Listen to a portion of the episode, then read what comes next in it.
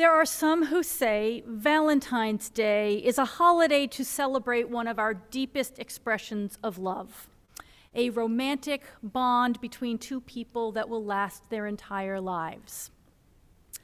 And then there's the idea that it's the pinnacle of consumer capitalism. Love schmov. It's Florist Black Friday, the day when they sell so many bouquets that they can be in the red for the rest of the year and still pay the rent. Chocolatiers, greeting card manufacturers, and producers of sappy made for television movies need it. So say other people. Well, with all respect, none of them have the full picture. But after today, you will. In reality, this day is about wolves running through the streets naked, a real world place called Narnia, converting someone to Christianity by restoring his daughter's eyesight, getting your head chopped off, and a very long meeting with lots of kinds of birds. You heard it here first. In Rome, each February 13th through 15th, the festival of Lupercalia was celebrated to purge the city of illness and hostile spirits and to increase the fertility of its people. The priesthood in charge was called the Luperci, from the root for wolf, and consisted of two groups of men in their 20s and 30s. Like so many groups, it sounds kind of like a modern day fraternity. After overseeing the ritual, they used the skin of the goats just sacrificed to make thongs. I could not discover what that means in the original context. Sandals? Underwear? But apparently not, as you'll see in a moment. Uh, just a strip of hide, that is one definition of thong. They're used for slingshots. In any case, now that they've completed the solemn part of the festival, they uh, get to the fun part. Plutarch left us a description. Many of the noble youths and of the magistrates run up and down through the city naked for sport and laughter, striking those they meet with shaggy thongs. Yeah, it's sounding more and more like spring break in Florida. He goes on. And many women of rank also purposely get in their way and, like children at school, present their hands to be struck, believing that the pregnant will thus be helped in delivery and the barren to pregnancy. So picture this the women of Rome line the streets and hold their hands out so that the young naked men running past will slap their palms like the starting team low fiving their teammates as they run out onto the basketball court. I'm not sure what the verb is for that action. Indigo's guess was dude broing. So they go dude broing. No one is exactly sure why these priests are named after wolves. It seems likely that it has to do with the founding myth of Rome, that the abandoned twins Romulus and Remus were suckled by a female wolf and then went on to found the city. Although the festival of Lupercalia predates Rome. By the way, the wolf is the more fo- famous foster parent, but they were also fed by a woodpecker. Both were animals sacred to the god Mars, the war god who was their father. The woodpecker seems to have fallen out of favor. Maybe the Romans thought it was macho to be raised on wolf's milk, but eating the grubs a woodpecker brought was not so impressive. In any case, a day to bless women who are pregnant or want to be, even if this blessing comes in the form of some pretty rowdy behavior, is understandable. Pregnancy was dangerous. Why some couples were more fertile than others was enveloped in mystery, and both were important to people.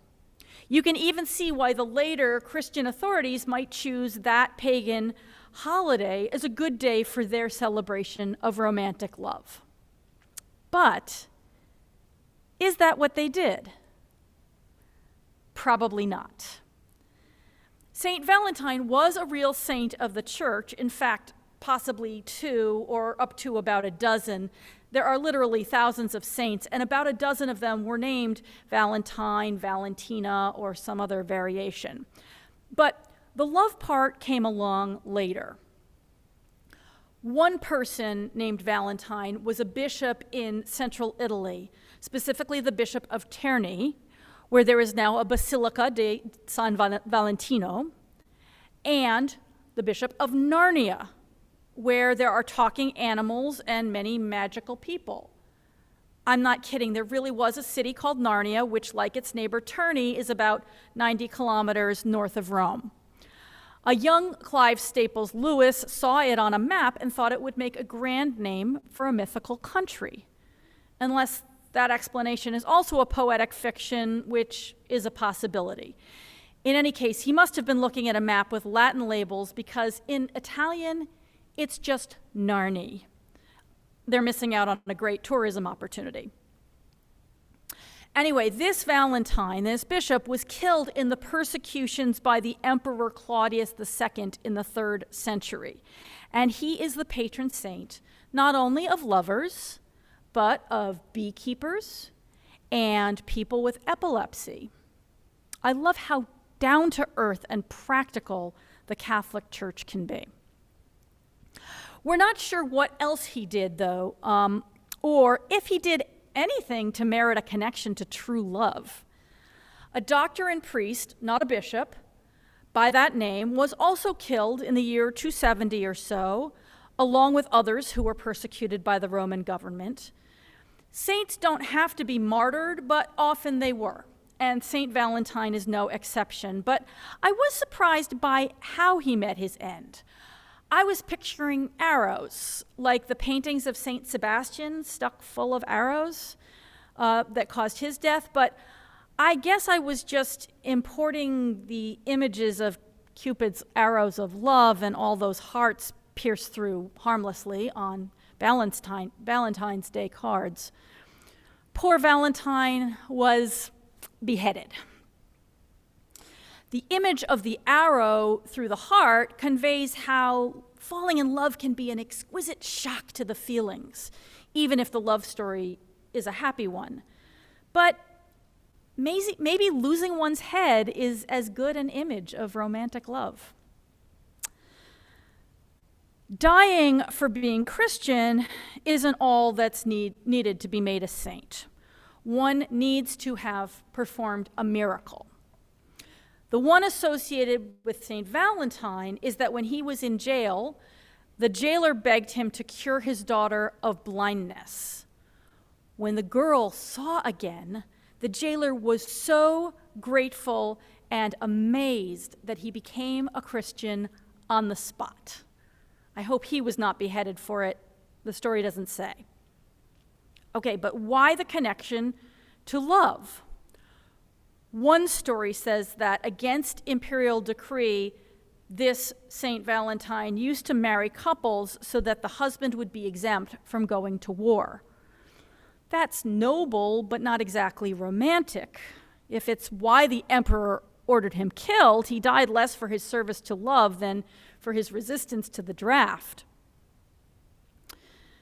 In any case, between the death of Valentine and the institution of Valentine's Day as a celebration of love lay about 11 centuries. In the 14th century, Geoffrey Chaucer came along and wrote a book called The Parliament of Fowls. Those of you who collect interesting collective nouns for groups of animals may find this confusing since a group of owls is called a parliament. There's also another Narnia reference there since the silver chair includes an actual parliament made up of owls. But this is a parliament of fowls.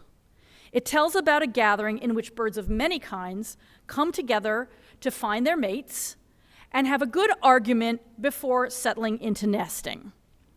The narrator dreams of traveling here and there and through the temple of Venus and finally to this gathering, where, among other things, the birds insult each other, give speeches, and try to win the heart of their chosen mate.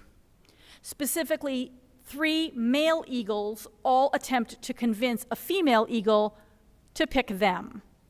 She doesn't opt for any of them. According to Chaucer, the entire event happens on the feast of St. Valentine. So, what are we to make of the fact that these eagles all end up without a mate? Maybe that is the true origin of another holiday celebrated today, National Singles Appreciation Day. So, for those who have lost track, so far we have St. Valentine and February 5th, 14th as the death day of at least two Christian martyrs named Valentine, one of whom is, who, one of whom is the patron of lovers which might have been decided in the 14th century after Chaucer wrote a book connecting Valentine's Day with pairing off. Although before then, the day was about cleansing Rome of disease and conducting rituals of fertility, which included killing goats, using their skins into, turning their skins into strips of hide, and waving them as one ran naked through the streets as part of the Brotherhood of Wolves. Oh, also Narnia. So, if love is not in the air today, you could make this a day to reread your favorite children's books, or read them for the first time if they're new to you, they're great. Or send words of encouragement to a friend who is trying to conceive or who's expecting a baby. Or howl at the moon and commune with wolves or help purge your community of disease. That's on point for this year. Lovers already have their own days of celebration. Most mark their love on an anniversary of their marriage or their first date or the day they met. But there just aren't enough holidays in, uh, that honor wolves or fertility. And what we really need this year is a celebration of those who help purge our community of disease. So, raise a glass of champagne or send a box of chocolates to those who have worked so hard to sequence the novel coronavirus. Create vaccines, test them, refine them, approve them. Those who have tended the sick, developed new treatments, huddled in ambulances with the contagious, delivered vaccines into arms. Let's honor those who visit when families can't and who take care of the caregivers, such as two of our own community ministers, Jen Dillinger and Melissa Thompson, at Stanford Hospital and Kaiser Hospital in Redwood City, respectively. Maybe this is a day to drop a line to our own doctors who have worked extra long hours under dangerous conditions. Or to send flowers, not to the hospital rooms where they're not allowed, but to the nurses' station. Or better yet, ask them one thing that would improve their working conditions and write to their employers pressing for it. No one has gathered in the streets to applaud them for a long time, but they keep on keeping on because we need them. With most of us still staying home as much as we can, this might not be a great Valentine's Day for the sellers of red roses and the makers of greeting cards. But love takes many forms. And today we can express our love by working for health and helping heal the healers. Blessed be.